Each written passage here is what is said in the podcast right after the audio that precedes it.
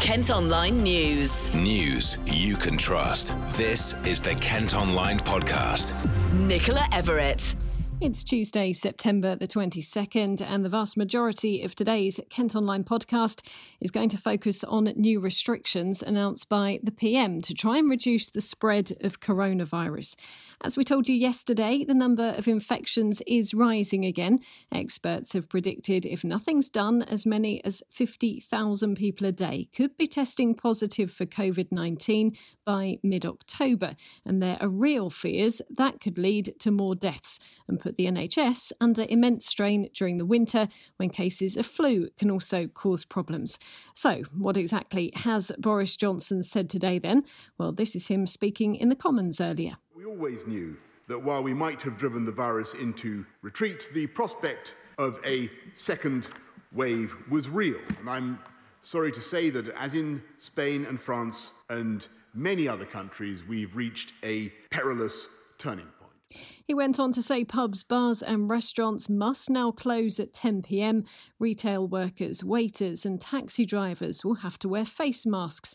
Anyone who's able to work from home should do, and fines for those caught breaking the rules will increase to two hundred pounds. Plans for supporters to return to sports events next month has been put on hold, and from Monday, the number of people allowed at a wedding will be reduced to just fifteen. Well, I've been chatting to some experts to get their reaction. Let's start up first with Doctor Julian Spinks, who's a G P in Strood. Today's announcement then from the Prime Minister, has it surprised you at all? I have to say I'm not surprised, other than actually I thought he might have gone further than he did.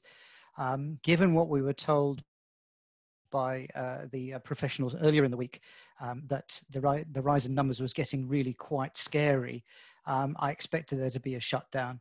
Um, it looks like they're doing it in stages rather than just going to a much uh, more draconian regime.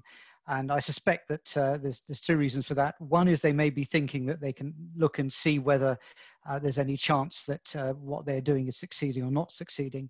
Uh, and the other one is I think the public will take it in small steps better than they would if they suddenly announced it all in one go. Um, almost six months to the day since lockdown was first announced. Was it eased too quickly, in your opinion? I think we were a little late going into the first lockdown, and I suspect we were too soon coming out. I suspect two to four weeks longer at the end of the first lockdown would have knocked the virus back much further. Although, having said that, lots of countries around the world are facing a similar spike now, so it may not have made a difference in the end. I've seen an awful lot of people on social media, clearly out with just six people, but there doesn't seem to be a huge amount of social distancing going on, and you still spot people in supermarkets not wearing masks, et cetera. Do you think the raft of measures that came in and all the different messages, do you think it all got a little bit too confusing and people maybe just interpreted them differently? I, I think that the messages were confused, um, that people got fed up with lockdown and wanted to, to escape from it. And then finally, I think people have almost got used to the idea that COVID was around, um, even though the, the level was very low. And so their perception of the amount of risk to themselves and to their families is much lower than it was. And we need to get back that feeling that we had before the previous lockdown, where we genuinely need to take action. Otherwise, we're going to be in for a very bad winter. Schools, colleges and universities will remain open. But as you can see from stories on Kent Online, dozens have been affected by COVID cases since the start of term in September. Adding to that number today are Victoria Road Primary in Ashford, Gravesend Grammar and Raynham Mark. Professor Martin Michaelis from the University of Kent predicted a second wave and says we need to learn to live with the virus effectively. Because we are social beings and we don't want to push everyone into a depression. There must be a way that people can meet each other in a reasonable way. I think it's a learning curve, not just for us, also for government and so on. What is the message that works? How do we get people to rethink what they're doing and to, to ask the right question? Not what are the rules, but am I going to become infected? How likely is it that I'm going to become infected? And that we will see how many peaks and lockdowns are required for us to really internalise this message. Um, you said you could have predicted that we were going to end up in this position. So if you'd like to make another prediction for twenty-third of March next year, it would have been an entire year since we first went into lockdown. What sort of position do you think, and what sort of position do you hope we will be in by then? Uh, the, the, the big hope is we have a vaccine. There is a vaccine that has been shown to be effective, highly effective, efficacy protection rates of more than ninety percent. That doesn't only protect the person who is vaccinated from severe disease, but also prevents the spread. Yeah. And then obviously, then it's just a question of another year or two to produce a lot of vaccine, to vaccinate many people, and then we would really go back to normal. So that would be the dream. I'm not that optimistic about that, unfortunately, because uh, uh, that, as far as we can tell now, there's not no long-term immunity associated, even for people who have been infected. And that is not a good sign for a vaccine, because if the natural infection doesn't give you the long-term protection, the vaccine is also not that likely to do that. So but there's always hope, but we don't know. So it's very difficult to predict, obviously, in exactly which situation we are without a vaccine. I think we will learn to live with the virus better, but it will be a very hard lesson. The early closing time for pubs and bars comes as a big blow to the industry.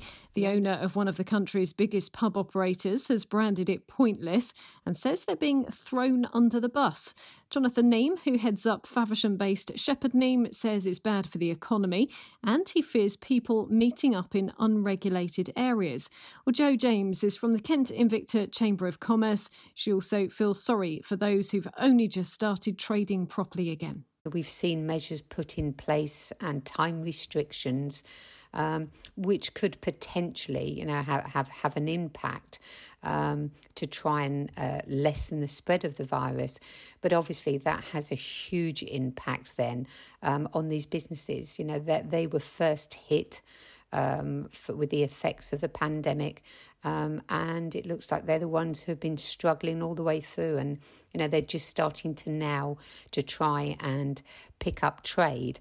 Um, and I think any any further uh, measures put on them around restrictions w- would actually, many of them would be unable to, to continue trading. Um, but, you know, as I started off saying, it's a balancing act with um rates of infection doubling, you know, on, on a weekly basis. Something has to be done. Plenty to take in today then, but you can of course let us know what you think. Was it to be expected? Have the government gone far enough? You can comment on our story at Kent Online, or of course you can message us via Facebook and Twitter. Kent Online News. Some other news today, and a man in his twenties has been arrested after a woman was stabbed near Canterbury. Police and forensic teams were called to a house in Riverview in Sturry in the early hours of yesterday. She was taken to a London hospital with serious injuries. And investigations revealed a huge fire at an industrial estate in Ashford was caused by an electrical fault in a machine. Thick smoke could be seen for miles after the blaze broke out in a tyre store at Cobswold last Tuesday and spread to a warehouse building. One man was taken to hospital.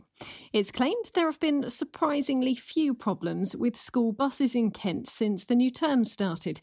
Thousands of pupils are using them, and concerns have been raised about overcrowding and a lack of face masks being worn on some services. But council bosses say they've added more than one hundred buses to high-demand routes. Now, the country's largest wine producer, which is based right here in Kent, has started an early harvest. Work is underway across Chapel Down's vineyards, with bosses saying expectations are high after the long spell of warm weather we've had. It's thought conditions are now perfect for picking the early ripening Bacchus grapes, which are found at their site on the North Downs. Mark Harvey is from the company. This recent burst of sunshine we've had has been really welcome in the vineyards. It's Uh, helps complete the uh, ripening of the fruit, and in terms of harvesting the fruit, it's kind of ideal conditions. Um, you know, you you you you pray for all the right weather conditions at the right time during the growing season. And uh, twenty, we've definitely been blessed. So it's the, the, the season started early, um, so we had an early um, early bud burst, and then through the growing season, we've had the right amount of sunshine and heat. a little bit of rain along the way as well. And then at the back end, uh, harvest time, you, you absolutely want um, uh, sunshine and, uh, and and heat, as I say, to finish the ripening of the grapes. So, yeah, not, we're not there yet, but so far so good. And in terms of numbers, what are we talking about? The amount of produce that you're hoping to achieve during this time? Yeah. Um, so I can't comment on I can't comment on what's coming in. Uh, we're listed, so I need to be a little bit sensitive, a bit careful on that front. Um, but I can comment on what's come in previously. Um, and we've we've uh, over the last two years, two thousand eighteen and nineteen, were really big harvests for England, um, and and big for us at Chapel Down. So we harvested over two thousand tons of fruit um, in eighteen and nineteen. Um, so to have what's looking like another bumper harvest in twenty twenty is fantastic. Uh, you know, England's England's an exciting wine um, region, and historically the challenge we've had is is having enough stock to meet demand. Um, and this run of eighteen, nineteen, and twenty of bumper harvests of high quality fruit is just what we needed. Um, so we're well, we're really well set now. And in terms of the the quality of, of wine that you're hoping to produce, I'm sure. Obviously, you've started an early harvest, and uh, with the right weather conditions, you must be confident of producing top quality and perhaps even the best quality you've had done so so far. Uh, it's it's uh, shaping up to be another good year in in quantity and quality. Um, I, I too early really to make any direct comparisons. two thousand eighteen was off the scale in terms of both, you know, the the, the yields that were brought in and the quality of the fruit. Um, so I w- I'd, I'd hesitate to make any direct comparisons to two thousand eighteen. Um, but yeah, it looks to be right up there, which is, yeah, it's really exciting. For Ball and Gillingham have signed a new striker who might already be familiar to some fans. Dominic Samuel is returning to Priestfield after scoring seven goals for the club while on loan five years ago. He could play in their Carabao Cup match against Stoke City tomorrow night. And finally today, the head teacher of a school in Thanet says pupils and staff are being terrorised by an angry seagull. Yep, the bird's apparently been attacking people at Minster Primary, pecking one child repeatedly on the head and scratching two staff members' faces. Well, the council say they can't do anything about it. The R S P C A have advised people carry umbrellas to protect themselves. That's it for today, but you can also subscribe to the I M News app. That's to access all K M Group newspapers. Head along to iliff media subs dot co dot uk. News you can trust. This is the Kent Online Podcast.